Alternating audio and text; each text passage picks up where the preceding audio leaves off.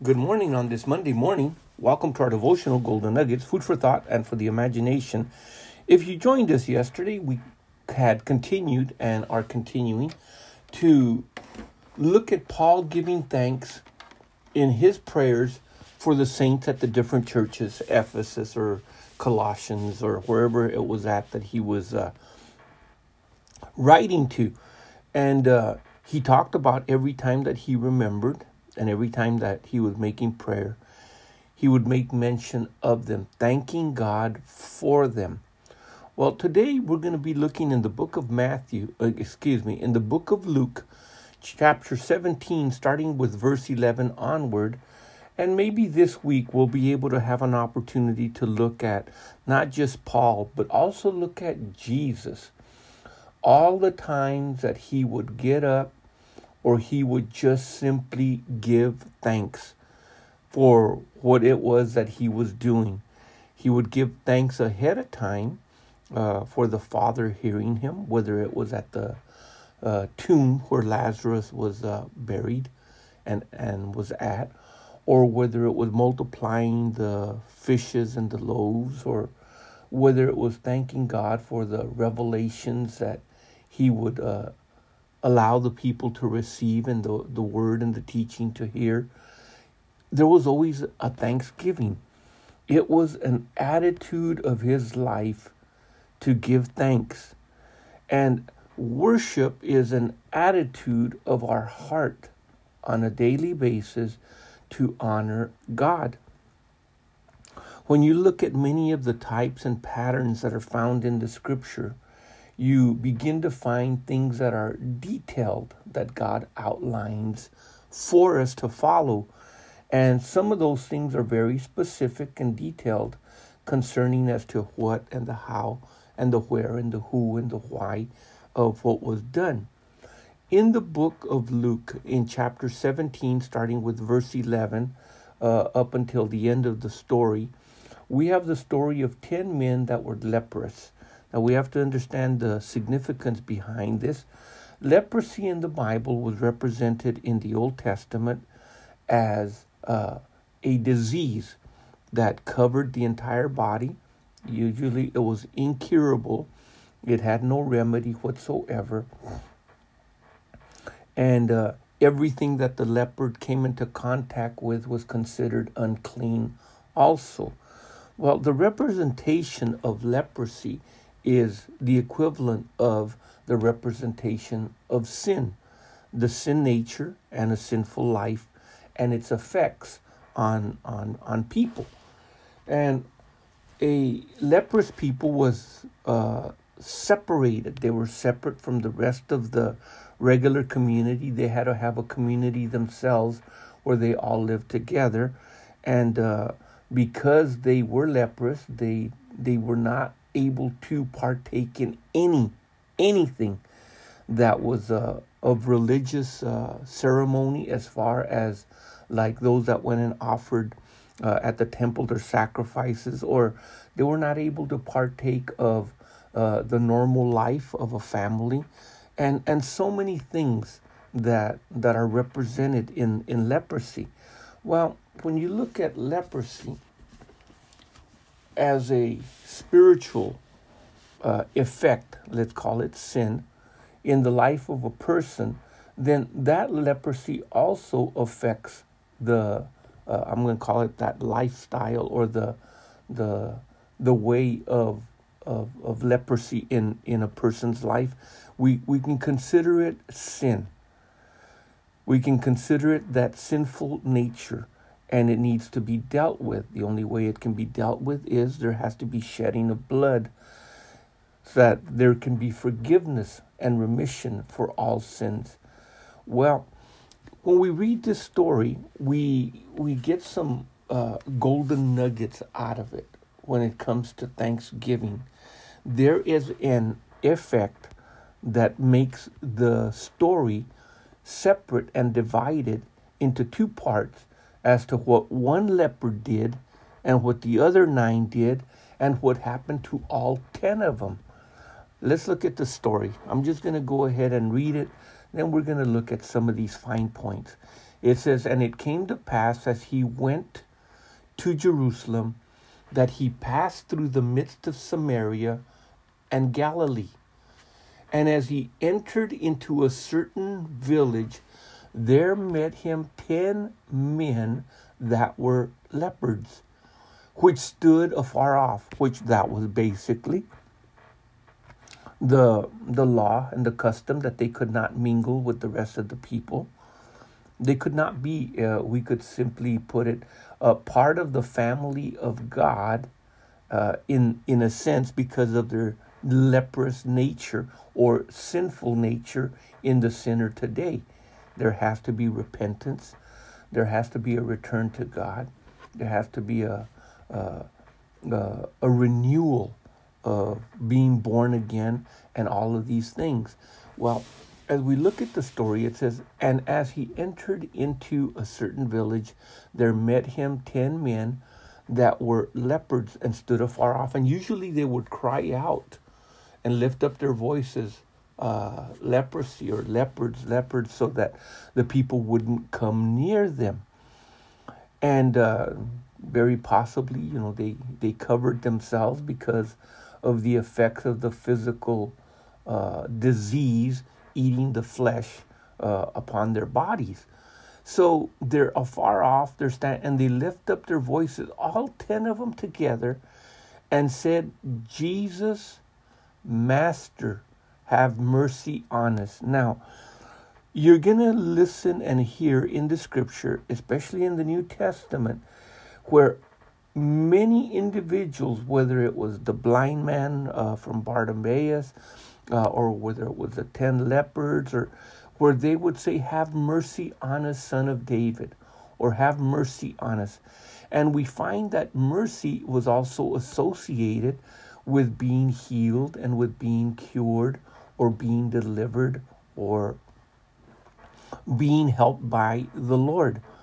It says in verse number 14, and when he saw, when he saw them, he said, unto them, Go show yourselves unto the priest. And it came to pass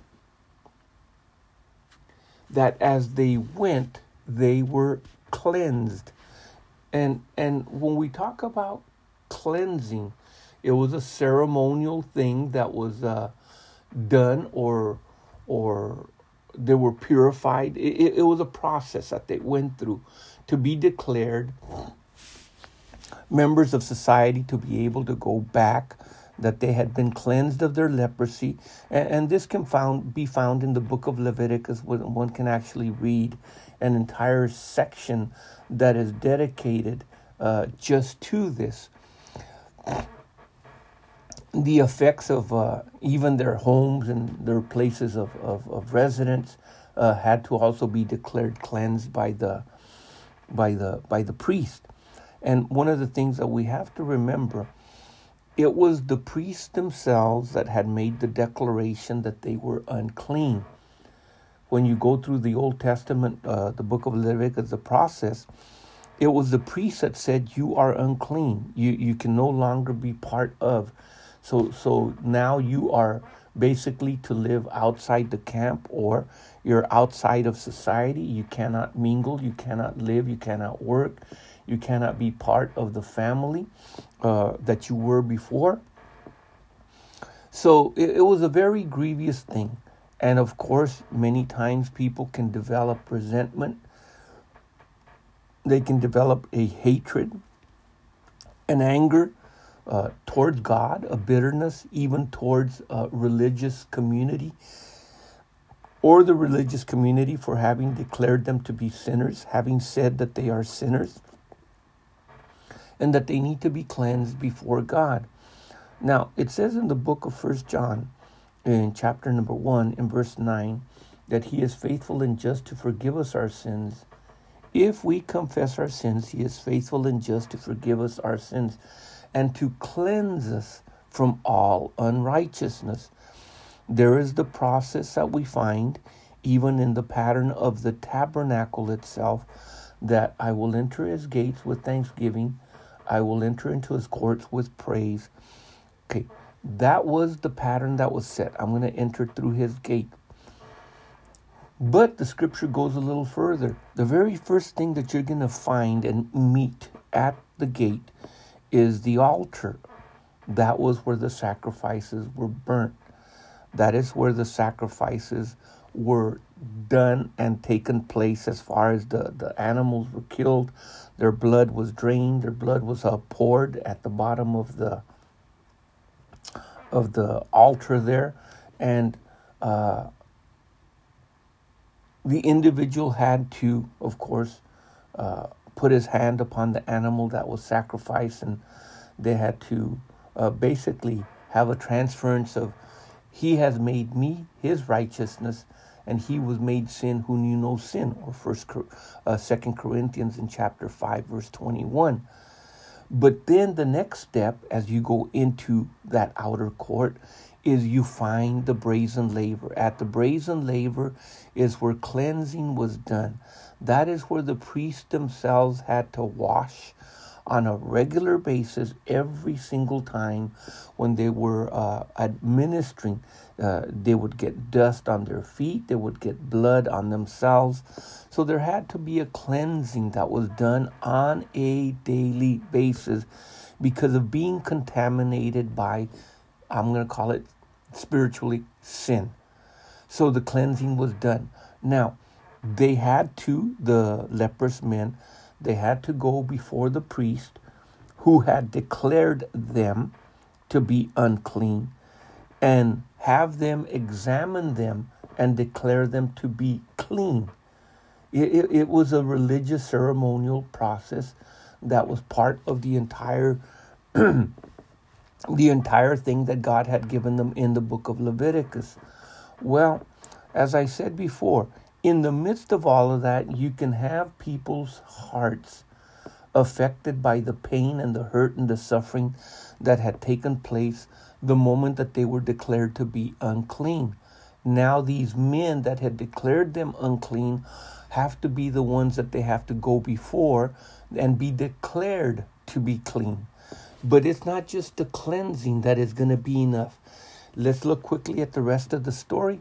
I know we're running out of time here, but it says, and one of them, uh, it says, and when they, when he saw them, he said unto them, Go unto the priest and show yourselves unto the priest. And it came to pass as that as they went, they were cleansed. And one of them, when he saw that he was healed, turned back with a loud voice, glorified God, and fell down on his face at his feet, giving him thanks. And he was a Samaritan. Of course, we know the story of the Good Samaritan also being the only one that went and helped that individual that had been beat, beat up and robbed. And Jesus answering and said, were there not ten cleansed? But where are the nine? There are not found that return to give glory to God save this stranger. And Jesus said unto him, Arise and go thy way, thy faith has made thee whole. Now we're introduced to another concept here the individual that gave thanks unto God reached another level. He wasn't just cleansed. In other words, he wasn't just simply cleansed of his sin, or or, uh, uh, uh, or, or we can say cleansed and healed of his disease, but he was made whole. The word "whole" there that is used in the in the Greek is the word that is often used throughout the New Testament. Is the word "sozo." S O Z O, which means to be delivered. It means to be made whole. It means to protect. It means to preserve, to save, to be made well, to be made whole. The prayer of John in uh, 3 John in, in verse number 2 is as I pray that your whole uh, spirit, your whole body, your whole soul, uh, that's in Thessalonians, also in uh, 1 Thessalonians 5 uh, 23. But he prays that, that, that God would make you to prosper in spirit, in soul, and in body. Basically, that's what he's saying. And that's Paul's prayer also, that God would make you whole and holy. Uh, you have W H O L E and you have H O L Y to make you complete. So you have your spirit, your soul, your body, your mental faculties, your emotional faculties, your will. So it seems that one of them had a transformation above and beyond just the physical healing because he was able to go back and add to what Jesus had done thanksgiving. Now consider that very carefully. Consider it food for thought and for the imagination. The Lord richly bless you in Jesus' name. Amen.